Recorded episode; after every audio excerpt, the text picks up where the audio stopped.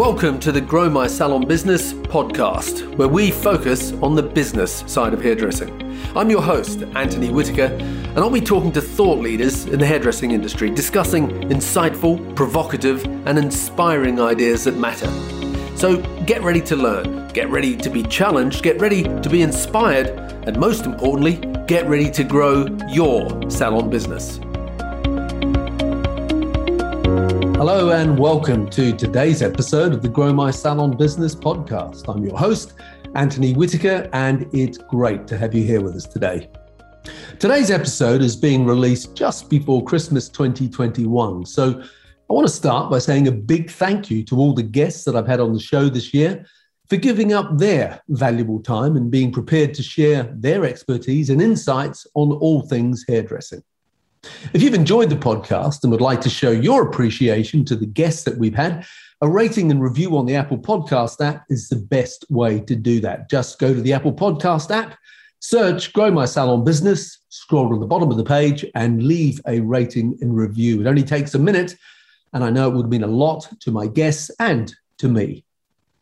I'd also like to take the opportunity to thank you, the listener. So, whether you're a regular listener or perhaps this is your first time, I'd like to take the opportunity to say thank you and to wish you and your family a safe and happy Christmas.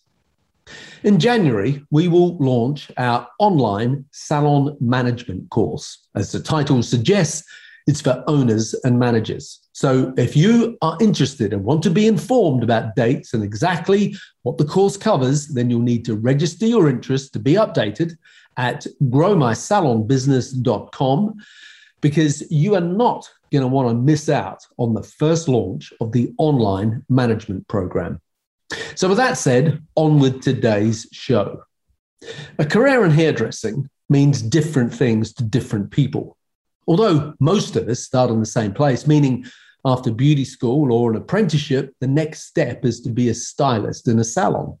For some people, they will then spend their entire career building up a loyal clientele and the great relationships and friendships that come with it.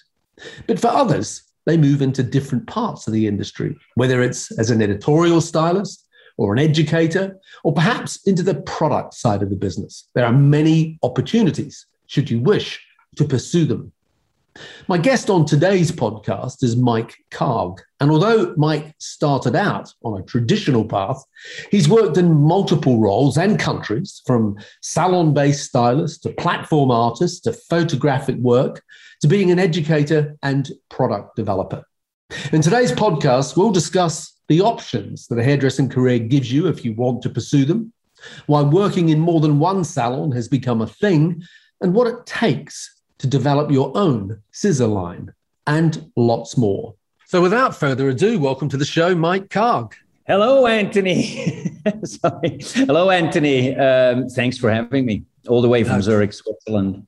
Good. It's fantastic. You're the first person we've ever had on the podcast from uh, from Switzerland, but I know that that's part of the story. Is that you're not just from Switzerland. You are uh, a sort of multinational. You're you're you're a, a citizen of planet Earth, um, and we'll dig into that a bit more. So before we do that, let's just start off with an overview of you and your background. Who is Mike Karg? Give us your you know two minute backstory. Awesome. Yeah. So uh, my name is Mike Karg. I was born in New York. I grew up in Switzerland. At the tender age of uh, 15, I started an apprentice I then in 1991 moved to Los Angeles, in 93 to New York, back in 2000 to LA, back to New York in 2001. And then 2003, 2004, I moved back to Zurich, Switzerland. Uh, I run two companies. I have one in New York and one in Zurich, Switzerland.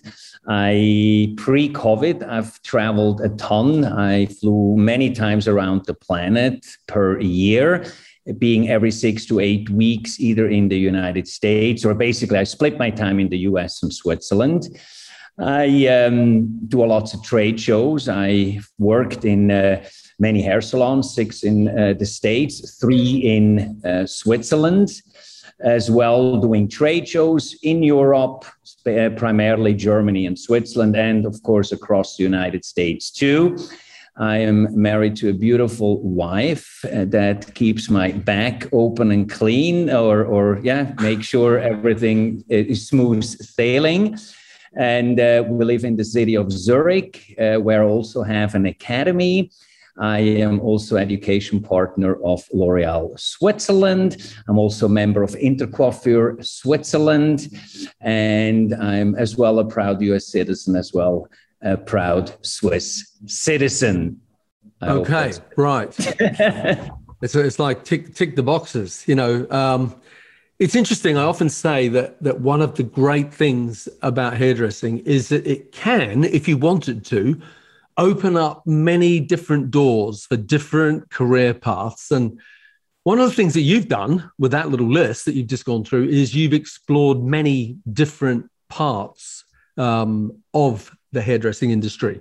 So I, I want to dig into some of them. Uh, I want to start off with how, how you said you moved to uh, Los Angeles in the in the early '90s, um, and obviously, you know, you were already a hairdresser when you went there, but you know, you, you didn't have any clients, you didn't have any contacts. I know from our uh, call when we were discussing this before we got on the call that you know you said you you you had sort of two weeks money in a hotel or something, and that was sort of it, you know, when you hit the ground, and yet you you you sort of settled in there. You built up a clientele, and and uh, you know the rest of it's history, so to speak. So what I want to ask you about is that when you move to a new country or a new city, so like you move to to LA, you you don't have any clients, and and I think what's also important here is this is before uh, social media. So what advice would you give to someone who's moving town or country on, on how to a get a job uh, and start building the client base because you've done that and you've done it successfully multiple times.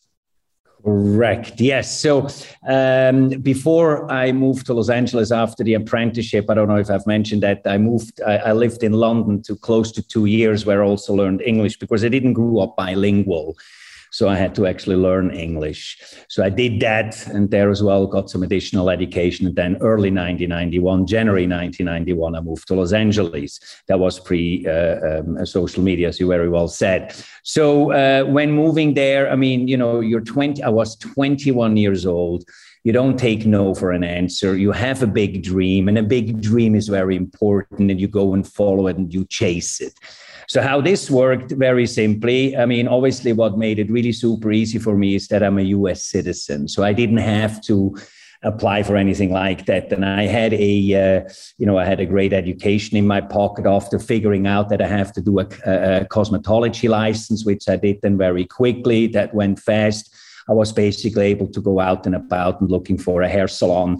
I then found a hair salon there. It was called Taboo. It's actually still there on Third and La Cienega. But when I was employed at these salons, because uh, what I wanted to do is work with photographers. So back then, you used to go to modeling agency or hair makeup agencies, and you got a list of photographers, and then you started to do tests with them to build your portfolio. By doing tests with them and building your portfolio and working with some really cool models, ladies and gentlemen, also in female and male.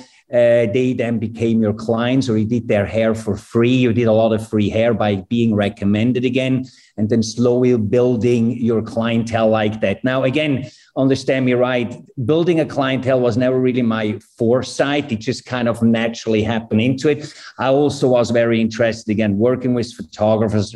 Also got then a taste of like working on like a TV set, on work a little bit on a movie set, and then I also was, uh, which was great. I had young clients that were up and coming or like maybe prosperous musicians so some of these musicians made it, and then you end up working on their music video. And again, that was the really mo- attractive part about it because I could explore a different side than just or just not only doing hair. I mean, I did that in the salon, but not again saying like uh, I, I want to build my clientele. I, I went to that salon saying, hey I'm going to work at your place, but you do not need to give me any clients. But therefore, I have the freedom that I basically can come and go as I please. Because if you do freelance work, you kind of need to be on call.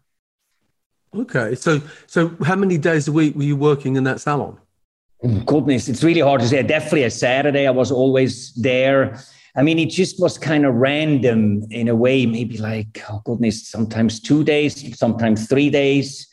You know, I would say okay. something like that. Uh, I mean, again, it, it all depends. Yes. And were you getting clients from the salon or were you just you were just out there networking, like old school networking, talking to people, handing out cards, inviting them in? That's what you were doing, yeah? That's it. That's what I was doing. Was really out there networking. Again, when you did photo shoots, these were test shoots, you called them, to build your portfolio. So the photographer wanted to build the portfolio, the model wanted to build the portfolio, and myself. So everybody put in their free time then you know you offer the uh, you know you offer them to like you know uh, you you tell them that you work in a salon or you cut their hair on set uh, or or in the studio or, or in the garden wherever it was and then hey I cut your hair for free but can you maybe recommend me? Here is my business card. I mean again as you very well said you're handing out business cards you're basically hustling and, and that's a big part of it as well you had to hustle and i mean you know having then also your clientele you know and especially in la you know these chiseled men and good looking ladies being your clients you can say hey this is my client she's my client i mean that really helped a lot and therefore uh, I got I, I I gained clients like that. I mean, maybe the salon gave me just a very little handful of, of clients, but really I, I made sure because I wanted to keep my independence. And you cannot ask for an independence when a salon gives you clients. You need to be there. So I yeah, said yeah. from the beginning, I'm interested and I really want to work on photo shoots and whatnot. Okay. So at the time, was that where you were really envisaging your career would go? That you were going to be a film or editorial sort of hairdresser and that the salon thing was just a fallback position? Is that is that what you were thinking or, or not? Have I got that uh, wrong? No, no, no, no. I at really at I mean, I always wanted to to work on photo shoots. That was just okay. kind of like that thing that I wanted to do. Because yeah. I was when I lived in London, I went for three months to the School of Makeup. I don't think anybody knows that called Complexions. It was in Holborn. Yeah. And uh, I did that so I could communicate to makeup artists and understand a little bit. I mean, I was terrible at makeup. I knew I'm never going to do that, but just to kind of understand the lingo and whatnot. So that just kind of helped. But I was really, uh, I was really driven for to wanting to do editorial work. I then find, had to find out quickly that really LA is a little has a little bit of a different vibe, or meaning is LA is mm. really not the right place. This is really more about mm. actor and actresses, which was all good and right. And then in 93 and a half, I moved to New York. Well, that's what I wanted to ask you about. So I know you moved Sorry. to New York, but then you started commuting, didn't you? You were working in New York and in LA. So uh, talk talk to us about that. Why did you go to New York? Was that because you realized that that was where the you know the major photographic work was coming out of New York primarily that you needed to be based there at the time was that was that where your head was at absolutely so I went to visit New York I fell head over heel in love with New York I mean at that time I was 24 I mean perfect time to be in New York at the age of yeah. 24 25 I mean brilliant nightlife was buzzing. I mean, it's like it was day and night to LA. It was a thriving city. You know, I was born in New York. It's just there was something about like New York, I'm like that just like grabbed me so much. And I was just saying, like, okay, I, I need to move here. So, you know, New York then to me sounded perfectly, made them that dream pretty much came reality. And I knew I want to you know, uh, wanting to be there. Plus, you know, it was also the beginning of supermodels. I read or you know name uh, the name Oribe in a Allure magazine. It's on small printed on the side. You know, you had a few of like these major like uh, hairstylists that worked with all these models that just fascinated me. And I'm like, I need to get out there. And then to make the rent in New York, I mean, I, by then, you know, obviously after three years in LA, I mean, I had a, a decent clientele. Uh, I just figured I'll fly back and forth. And that idea came because a very famous hair colorist, Louis Licari, opened up his brand new location in the early 90s in Beverly Hills. I was working right next to it at Lucaro Salon. And I figured if that guy can fly back and forth, so can I. And I just made that happen. And I flew back and forth and basically made my money in LA to go back again to New York to pay my rent and to chase my dream. Because again, you weren't really making money by doing photo shoots, building your mm. portfolio, and you know, doing all sorts of stuff. Yeah, that that's a, a thing a lot of young hairdressers need to understand that yes, there's yeah. people in this industry who are the big names uh, in terms of editorial hair that make good money. Um, editorial and advertising here, they make seriously good money. But for every one of them that makes seriously good money, there's a hundred people that are, are, trying to scratch a living out of it. You know, mm-hmm. um, and so so you're in New York. You're trying to get more into that editorial, you know, photo shoot world. Were you mm-hmm. working in a salon in New York at the same time? So yeah. Was it, was it the same gig that you went there and said, "Listen, I want to be independent. You don't need to bring me clients. I'll, I'll build a client base and I'll work here." Was it that sort of approach that you took? That was exactly the approach I took. I found a salon uh, in New York. It, I remember the first salon was called La Coupe. That yeah. was on Madison Avenue. I didn't stay there for very long because I remember they kind of told me I have to be here more often. I just looked at them like, no, I don't, because this is what I'm doing. So I'm out of here. And I just left yeah. because again, I I didn't want that maybe, you know, and then I was actually working for a, for a minute. I did like I, I, I even did some hair out of my apartment that I lived in New York. Then that's just that I have this flexibility, and then you know flew mm. back to to LA. And then I found another salon, actually, made, uh, no more so they actually called me up and I found another salon. And they heard that I was working out of an apartment that, hey, you can come and join us and you can do whatever you want to do. And, you know, we're flexible enough and so on. And then out of that salon, I had the opportunity or I got, I, I heard about it or they told me that Wella USA is looking for platform artists. And that was something that was embedded in my head as well. And I can tell you maybe a little bit more about it, why this happened. But that's then what I basically did. I went to that audition in Englewood, New Jersey, where Wella was located back then, because Wella uh, which was more so known in the United States in the early 90s, more so known as Wella Balsam. And that's really not the hmm. image that they had and wanted to be. So they completely did a facelift and looking for new people. And then I was on that audition and I basically made the audition and then made it into the WIN team, which was the Wella International Network team, which was then my first basically platform gig that I was able to do and hitting all the trade shows. Okay, so that's when you you then focus more on the the salon industry as opposed to the editorial and fashion industry. That's when you started to really focus on that side of hairdressing.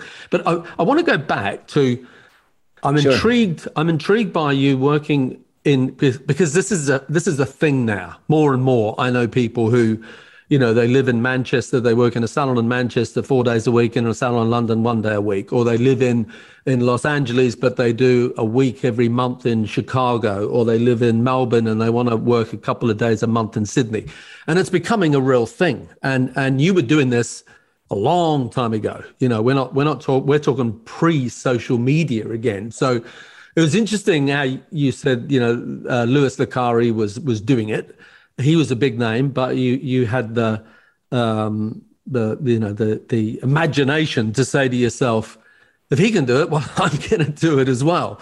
So, and you already had clients, obviously, in Los Angeles, and you knew that you could make money there to sustain living in New York. So you you started traveling back what once a once a month, or did you do a week every month, or a couple of days, or how did that work? it worked like that. I went there religiously, and I have to say religiously because you have to be consistent every yeah. six weeks. Okay. You flew back and forth. Uh, yeah. I mean, I flew back and forth, and yeah, it. I, I just made this, and I stayed out there for about four to five days. Yeah. And you know, I had because I went back to a place that I already lived in. I had a great setup. I was living for free at my, you know, at friends' places and also back then, uh, Anthony, was okay. So hold on. There's a your hairdresser. You know, people back in LA, your hairdresser is flying in from New York. You're waiting yeah. for your hairdresser from New York to fly in to get your hair done. So now yeah, you're almost now you're cool. You now you're like, up. okay, no, no, this guy must be good. Okay. Yeah, yeah. yeah. So, so, so matter of fact, I, I built clients. I mean, it was, it was great. So no, it, it, you started to play, to play that card. Plus also the clients in New York were going like, whoa, you're flying out to LA. Whoa, you must to be good that you are having a clientele out there. Because again, as you hmm. said, it wasn't really a thing to do. Now we're in a completely different time. And matter of fact, mm. I receive phone calls on people asking me because they know that I've been doing this for a long time and and and and, and successfully. I mean, very consistently. Uh, I have to say, and then I give them my little spiel on what is very important. But yeah, every six weeks.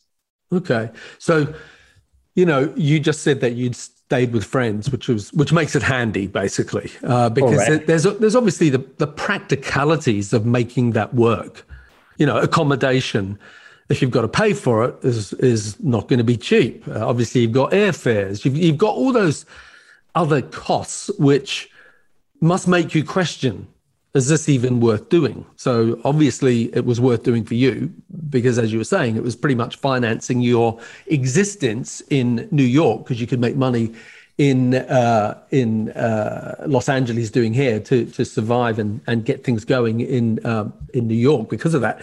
But I know from our previous conversation that, that this this expanded in that you um, you were working in multiple salons in multiple different countries and in different cities. I think you said to me at one point you were working out of nine different salons. So I mean, maybe that's excessive, but it's interesting that someone can do that. So so talk to us about that for a minute, and then we'll get back to your your Wella WIN team days? okay, great. So yeah, um, we, we, the, the the nine salon that happened to when I moved back to Switzerland uh, 17 years ago. So to sustain the six salons in the United States that I worked out of, and I also have to say I also work with. Uh, uh, Michael Connolly. Michael Connolly is a, a well-known ha- hair colorist, and I basically was his hair cutter. Uh, uh, and then, for instance, we I was working at his salon in in, in Beverly Hills, uh, also at the salon in the Pacific Palisades, which is also part uh, of, of, of, California, right next to Santa Monica. And then also I flew to Washington, D.C. with him to help him uh, uh, do clients there. Then I worked at a salon in Boston, which is called Interlocks. That all started because I did a, an in salon education and they liked it so much. And they knew that I have that program that they can basically hire me and mm-hmm. I will come to the salon and do clients. And so on. The same thing in Memphis, Tennessee, as well in uh, Germantown. So uh, all these uh, all these six salons, basically, or five salons, they did the appointments were made through the salon, and then New York City, which where my heart was at. Salon Dop Dop still as of today, I work there at, and I all these uh, uh, uh, clients I was scheduling by myself. So some of it was, you know, being hired by a salon. Some of it was putting myself together with that, you know, hair colorist, or then the other one was all by myself because I had a good clientele in New York. And then here in Switzerland, I was obviously working here at my showroom in Switzerland at the Academy. And then also, you can't expect from people that are two hours away. Let's say if somebody from Canton Bern, which is about two hour drive away from here, that they will come to Zurich all the time. So I basically implemented the same system, found a salon that I could go out, that there were interested for me coming there was a little bit new to them, but they liked the idea. And that was basically 15 years ago. And I still go there. Matter of fact, I'm actually going there later this month and um, also doing the same thing in another canton, Fribourg, which is the French part of Switzerland. Uh, also, uh, uh, I'm doing that as well, helping somebody else that has a little bit, a lot of clients that works all by herself. And she's actually happy I come in. And she also thinks it's a cool thing because she can bring in someone and it doesn't interfere with her business. And, uh, and, and, you know, you cannot always accept people travel to you. So maybe sometimes it's easier if you go closer to them so they can come and see you. Yeah, that's interesting. And so, what I'm taking from that in terms of the, the lesson for anyone wanting to do that is that you have been consistent. Yeah. You go there, you cut their hair today, and you say, I will be back here in six weeks. And you do not mess them around. If you say, I'm going to be there in six weeks, you're there. You you have a schedule, you stick to it, and you really manage that schedule to to make it work. Because as soon as you start missing people around and changing appointments, then you lose them, and the whole thing falls in a heap, doesn't it? So consistency is is the key to that. Yeah. Consistency is a major key to that. And of course, nowadays it's much easier because you can also let your clientele know via email, text message, and whatnot. And what's also very important is actually when clients reach out to you, return that email yeah. and that message and let them know. And then, for instance, people that I know that do that as well, they can schedule their rhythm out to like six months in advance. Because the thing is, is clients will come and see you, but there's nothing worse than when they have to go and figure out when you're going to be here. But if mm. you let them know in advance, they can actually schedule. That's the same thing when you're in a salon and you let them know listen i'm gone from july 15 to july august 15 so summer vacation. Okay people know. So now they can mm. schedule. And we all know people actually schedule sometimes even their vacation around us. They're wanting sure, to be exactly. there they, yeah. i mean they get out of their way. That's what it is. You need to let the people know. You need to communicate this. And it shouldn't be it should be easy for them. Mm. you know and and I'm I'm all about easy. It's it's so easy to actually do this. Yeah. So you know, pre social media. I mean, goodness, when I used to fly to LA, we used to make up these post postcards. with like a funny image on it that hey, I'm on my way to LA. I'm coming from New York. I mean, we put in so much TLC mm. to really make this happen. So yeah, it's totally possible yeah. nowadays. So much easier. Where exactly Instagram, social media, whatever. You know, DMing yeah. people, text messaging so much easier. Okay. Let's go back to it seems like you had a moment where you found a new direction in life, and, and, that was the, the platform work that you alluded to. I think you said it was with the, the WIN team. Um, and so, is am I right with that? That you sort of thought to yourself, "Wow, this is what I want to do," like be an educator on stage, an industry educator. Was that like a a defining moment that you'd found a, a, passion, a direction that that uh, suited you better? Was that was that what was going on there? Um, what I have forgotten maybe to say in the very beginning, but when I did my apprentice, um, in my very first hair show was Salon International in Earl's Court. Mm-hmm. It was 95, 96. Um, and I saw Trevor Sorbie on stage, and he just launched his product line. And I was just stood there in front of that stage with my jaw dropped. He's doing hair, he's talking, he's using his hands while he was talking, he's explaining feelings. I mean, he, you know, he still actually kept that when you saw him years later. He's like how he explains and how he gotten into it and everything. And I was just so memorized and flashed that I said, this is what I want to do. Meaning there was just another part in there as well. I always knew this is something I definitely wanted to explore mm. as well. And then I guess the right time arrived with that Wella thing. And then, yeah, I mean, being at the right time at the right place. And it really was. And being at that salon as well back then, that actually told me about it. Because if I wouldn't have been at that salon, I would have maybe never even knew about it. Mm. Now, about thing, yeah. I, I, I know from a technical point of view, from a creative point of view, that as a hairdresser, you are very passionate about uh, dry hair cutting. Um, talk to us about what you see as the advantages of that. Well, you know, how, how did that how did that come about?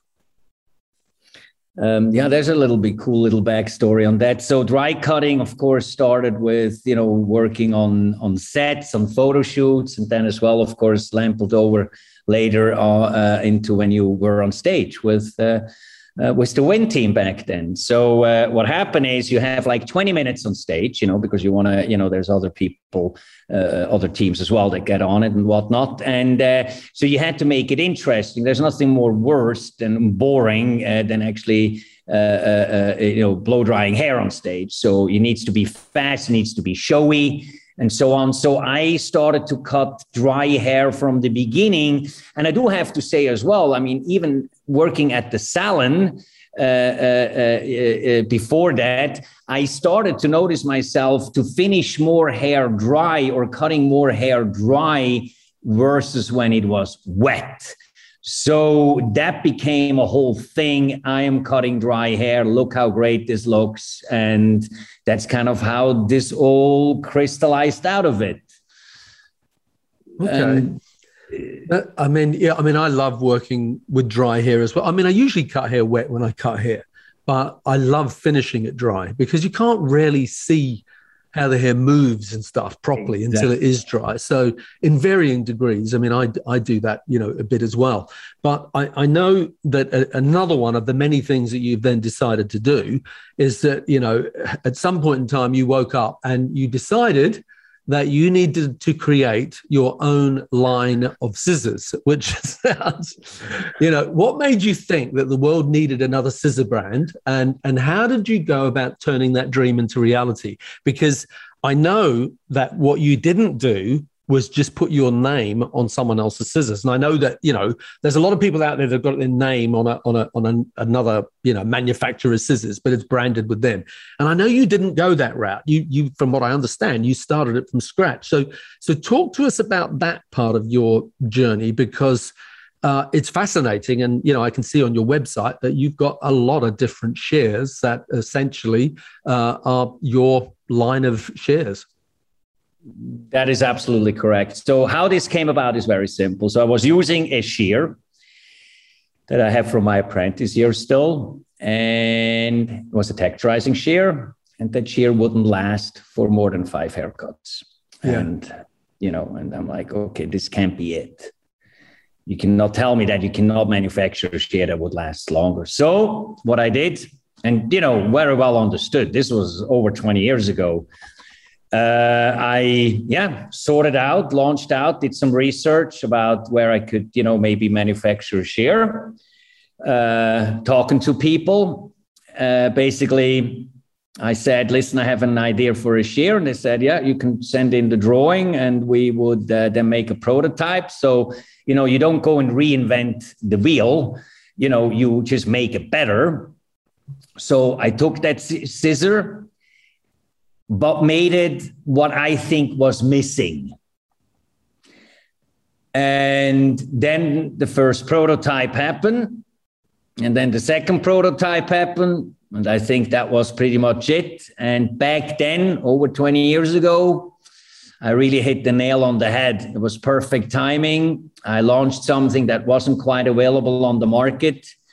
And um, from there on, it uh, went into yeah. I mean, I didn't never wanted to really manufacture scissors, but goodness, one thing led into the other, and we called it a dry hair cutting shear, which was really the case as well because I was cutting dry hair. Also understood back then, I wasn't when I was hitting the trade show floor on getting the scissor out there to hairdresser.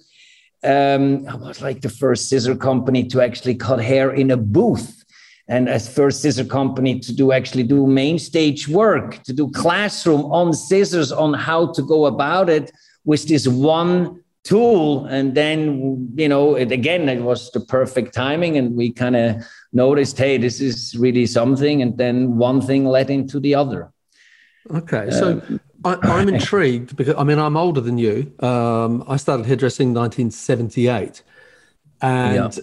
in the 60s and 70s, majority of shares came from Germany, I, I believe. I may be wrong. Yeah. There may be someone listening to this who, who can correct me on that. But it really wasn't until the end of the 70s, early 80s that the Japanese entered the market. And I think I, I got a pair of scissors from a brand called Joewell.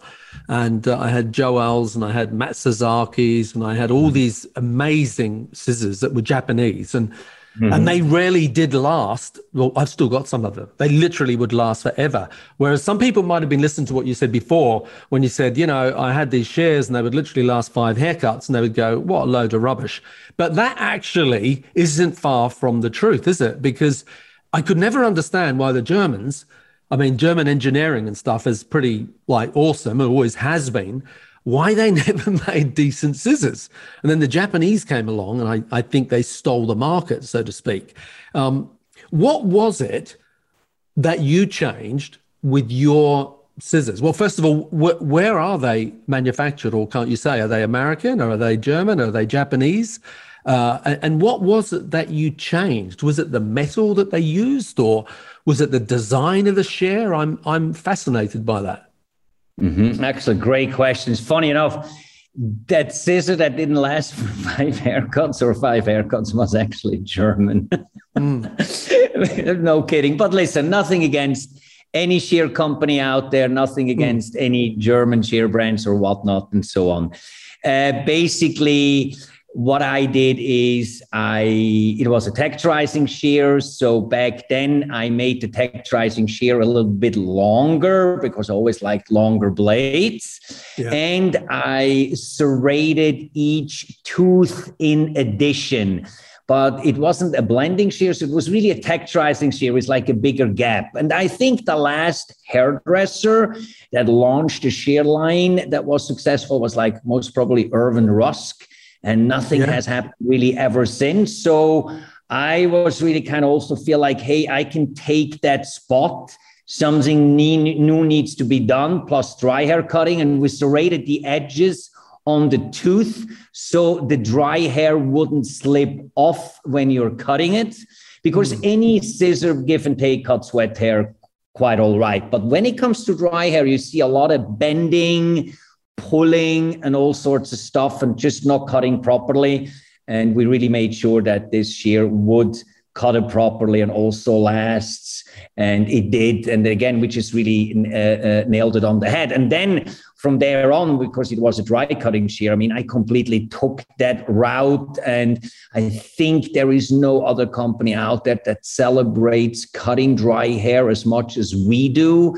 We have launched, I mean, I was the first shear line that, of course, came a little bit later that started to polish off the edge on a scissor. So that means it wouldn't cut the straight line anymore. It becomes a sliding shear. We launched other kinds of blades that you can, or finishing on the blades that you actually can cut and that you can actually slide hair with without bending, pulling, ripping on the hair. So, you know, I've relaunched a curved chair that would really cut well from the pivot to the tip. I mean, we've done so many great things and that really is that that like at this point it's like you can give the hairdresser a tool and you can make cutting hair so much easier and i think that was you know that's then the whole thing behind it too it's like you're giving them a tool that you don't need to change the way you learned how to cut hair, but you can just apply it differently, use it differently on a different texture hair, and you have a different outcome. And again, I'm not the inventor of dry cutting, goodness no, but I'm definitely a, a, company, a person that has really put the name on it, that made cutting dry hair cool, cutting hair on a show floor, doing again classrooms, focusing on this. I mean, that whole dry haircut. I think I and also inspired a lot of other companies to take that route to also now you can hit the show floor and everyone talks about this is also a dry cutting shear, or they use the term wet to dry cut or something yeah. like that. Okay. Yeah. So so is that now are the shears now the main part of your business? The shears are a big part of my business. Absolutely. Also, education, in salon education is a big part as well. We have a, a thing called rent a car. That's when I go and uh, not uh, rent the car, not a car, rent the car. Okay, uh, that's when I go to. that's when I go to salons to do in salon education. Uh, again, always I'm a, a, you know, education travels to you. So it's been actually going well ever since the pandemic now here anyway. So yeah, scissors definitely is a, is a big core of our business. And uh, I have a couple of other products around it too, but it's really the, the scissor parts as well. And then I uh, also have helped and help other uh, uh, hairdressers that wanted to uh, fulfill their dream on having their own shear. So I, I have a, a few clients on that as well. Okay, so you just touched on something that I also wanted to ask you about. Was you said that you've got a couple of other products too, uh, and I know because you didn't have enough to do, uh, you decided that you would open your your, your a range of styling products. Uh, um, am I right in saying that that you've only there's a how many are there? Are there just the two at the moment? It's it's two at the moment, and right. um, correct. And I launched that one product called Cork Perfect Styling Wedge, which by the way Cork Perfect styling wax, which still sells very well. Uh, quite a few salons carry that in the US and in uh, Switzerland uh, uh, uh, here too. And it also got named favorite hair product of the year over 10 years ago by GQ magazine America, editor's choice. So really cool product. But I did that, uh, launch that product to actually as well. I wanted a product that you could use to finish off hair with and to cut hair with when you cut dry hair, hair can tend to be a little bit statically, a little bit slippery. It all depends on the hair texture too. So always applied something in the hair. But then again, the product that I applied, I didn't like. So I'm like, okay, hold on. I need to make my own again that I like. So that's how it came all about it. And um, I still have this Cold Colcar Perfect Styling Wax. Then I did launch another one. It was a volume spray and that did very well. We sold everything, but I'm not going to redo it because I'm uh, basically what I had to learn. It was a three component product. So anything that you need to shake, is no good because it separates. So you need to launch products that are easy to apply. Just with uh, with a hair cutting scissors, that is easy to use. That you have a great effect. The same thing with with a hair product. Too. It needs to be easy, easy to understand. And um, but the technology in that product was amazing. So maybe going to do something down the line and uh, yes, there has been many, uh, you know, for a long time now, more products in the pipeline.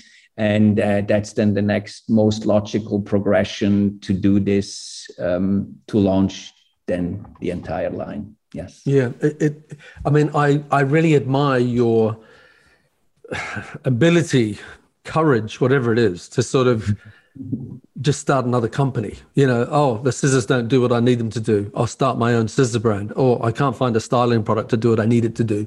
I'll, I'll invent my own styling product. Um, what I want to ask you is what advice would you give to someone who has ideas, whether it is about inventing salon tools of their own or inventing a new way of working or inventing a product you know which you've sort of done all of those things. So so what advice would you give to someone about taking their dream their ideas and and turning it into reality? Mm-hmm. yeah i mean especially now you I mean you see more and more products now out there especially from more hairdressers as well. It became a little bit a thing to do. Uh, first of all um, I started off with one scissor because I didn't. It, this is what I could afford. Mm. So what I wanted to say was that is use your own money. Don't depend on other people's money because this will keep you independent and you, you can react very fast and you can definitely sleep better at night. Mm. That is absolutely important. For instance, in 2008, and I know, in fact, uh, people that have products line as well, tools and wet. And in 2008, when uh, the economy hit the fan, um, they had to readjust and to reevaluate and to change things up because they're people that depend on their money because they work with foreign money uh, they were depending on that. So, uh, uh, sustainable success doesn't happen overnight. It mm. is something that needs a lot of care, TLC, and hard work.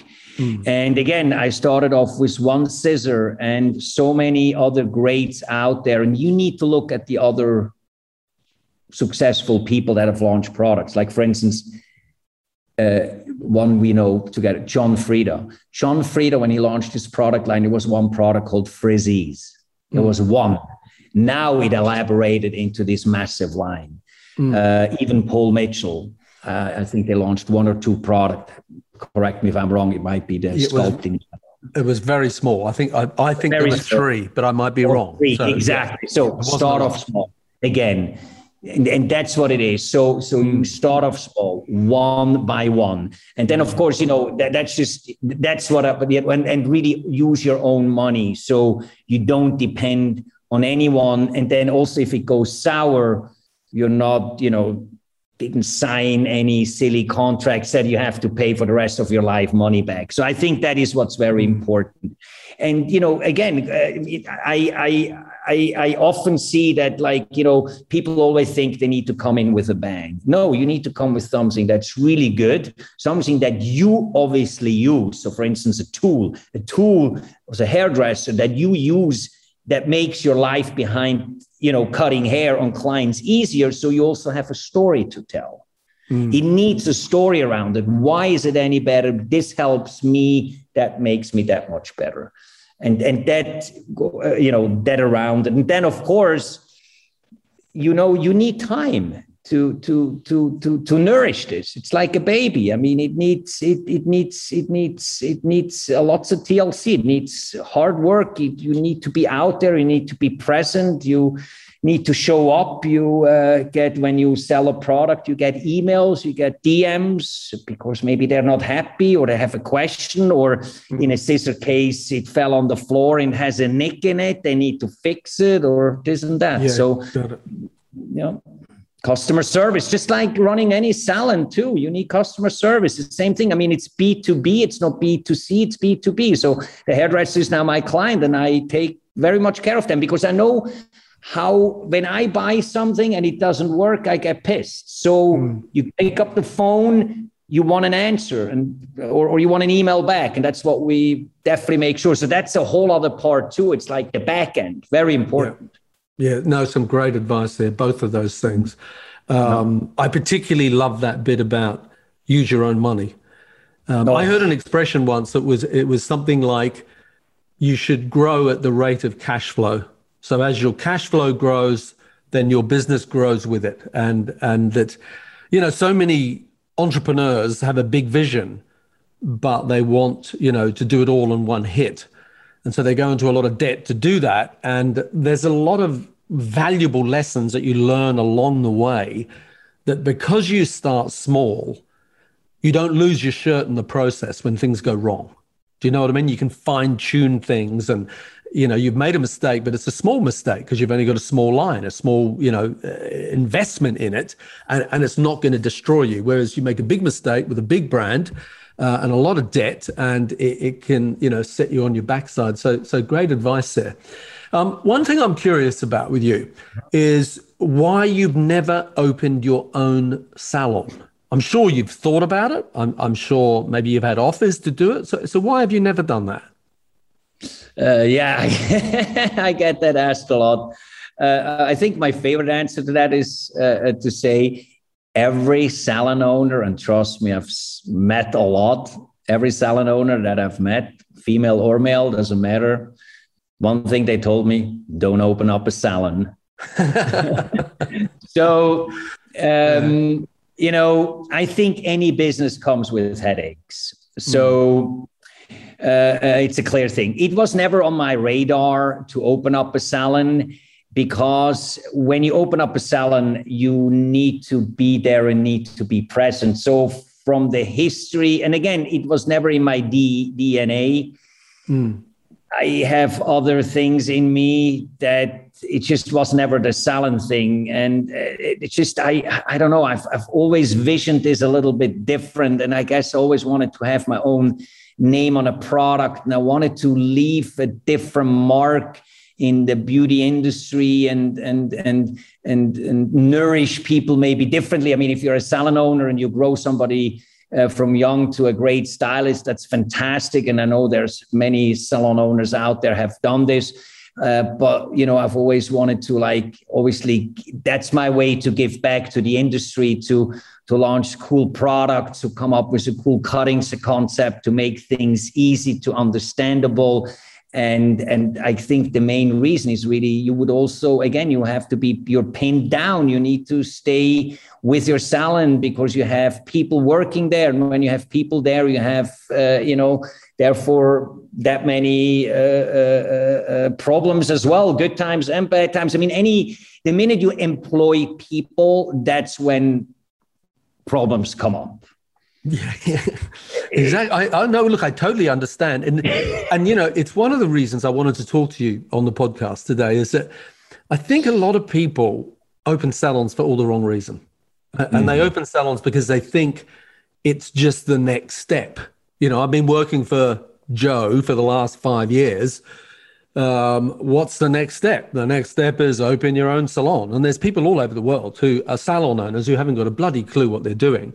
And they would have been much better off not having opened a salon in the first place. And so I think it's really interesting to see that there are lots of different ways to succeed in this industry. And opening a salon is not right for everybody. You know, it, it's a it's a path for some people, uh, but it's it's certainly um, you know not um, an automatic next step. And I think a lot of people fall into that trap and they open a business. And then once you've got a business open, to a degree, it's a ball and chain. Do you know what I mean? You are stuck with that business. It's like you can hop on a plane and fly to the other side of the world at the moment. You can do whatever you want, wherever you want, whenever you want, because you're a sort of a business unit of one. Whereas when you have a salon, it's a totally different level of commitment. And and I'm a former salon owner, and I loved being a salon owner. And I had three great salons, and you know I had some amazing people work for me. But I also had some some challenges along the way. And anyone who says they didn't, you know, is going to lie about other things as well. So um, I, I, I was very interested as to what your take on that was. Mm-hmm. Um, let let me ask you a little bit about COVID before we get to the end here. Um, yep. A lot of your work has been about as an educator, you know, being um, you know on the on the trade show floors, educating in salons, um, you know, all that. The last two years have just sort of shot that all down. So how's you know how's COVID impacted on you and your business? And and I suppose more than that is what do you see as the future for education now as we come out the back end of COVID? Um, yes, that's uh, okay. Good. Let me try to cut this short. So, when COVID hit, yes, uh, flying before that, flying every six to eight weeks to the States, meaning splitting half the time in the US and in Switzerland, and everything comes to a halt all of a sudden, of course, was a shock. And, you know, at that time, all you think is about you or yourself and I. And, you know, is that how I'm going to lose the business? Is this is how we're going to end everything and whatnot? So, you know, it, it of course came uh, in a shock to you. But now, close to two years later, and I'll be hitting the US again uh, uh, uh, next March for the IBS show in New York. That'll be the first show that we'll be doing again with the company and the team. Um, is it actually has been the best thing that has ever happened because um, I was actually staying at one place. And that actually goes a little bit back to the question we just had before, because you need to focus and stay in one place when you have your salon. So there I am now being in Switzerland, where I reside with my wife, where I live. And for the first time ever, actually, I never spent more time with my wife, which was lovely, but also was able to focus on the business here in Europe. Mm. And that has been absolutely brilliant. So, starting next year in 2022, we have some really cool stuff coming up. We have great representation of the scissor and education in dry cutting in Germany and Austria. Also, uh, new people here in, in Switzerland. So it's just been the greatest thing ever that I was able to do this and, and focus very much on Europe because you know Europe has been a little bit neglected because I was so super well established in the States. So, you mm. know, this was actually really a great thing. And now to answer the other question with uh, education, I mean, digital obviously came through. Digital will never replace education, no way. Um, but I think it's a new tool, 100%, but will not replace it. I kind of almost look at it digitally, maybe a little bit like, you know, we used to buy videos, VHS, and DVDs on hair education. Now we can tune in digitally you know maybe that's just like you know the new progression off of that but i you know hopefully soon when everything and I, I, hope by 2022 we can like you know hit the show floor again and you know we hairdressers are very huggy huggy people and we love to see each other and it's important to go out there to see what's up to see what's new uh, to mingle. That is so important for what we do, mm. and uh, it will definitely never replace. But you know, uh, uh, it's now certainly something we maybe got used to it a little bit, and we'll we'll definitely have part of in our roster too, and especially maybe for young hairdressers too, learning out. I think it's a great thing too. Yeah, I I totally agree with everything you just said. You know, we need that the social interaction. I mean, you know, people, full stop, are social beings, and hairdressers are social beings to the power of 10. So even though there's going to be a lot more online education, and I think that that's a good thing, uh, it, it, will never completely replace. Um, you know the, the the live events. I think we need both of them. Uh, before we wrap up, I, I just want to ask you this question because you know, you were sort of at the for, well, you were an early forerunner of what we've already spoken about in terms of working as an independent, working as a freelancer, and working in different salons. I mean, you were doing that 20, 30 years ago. Um, what do you think about the changing business models that you see in the industry today, whether it is, you know, salon suites or, you know, new routes to market for product, etc. What, what, what are your um, impressions on that?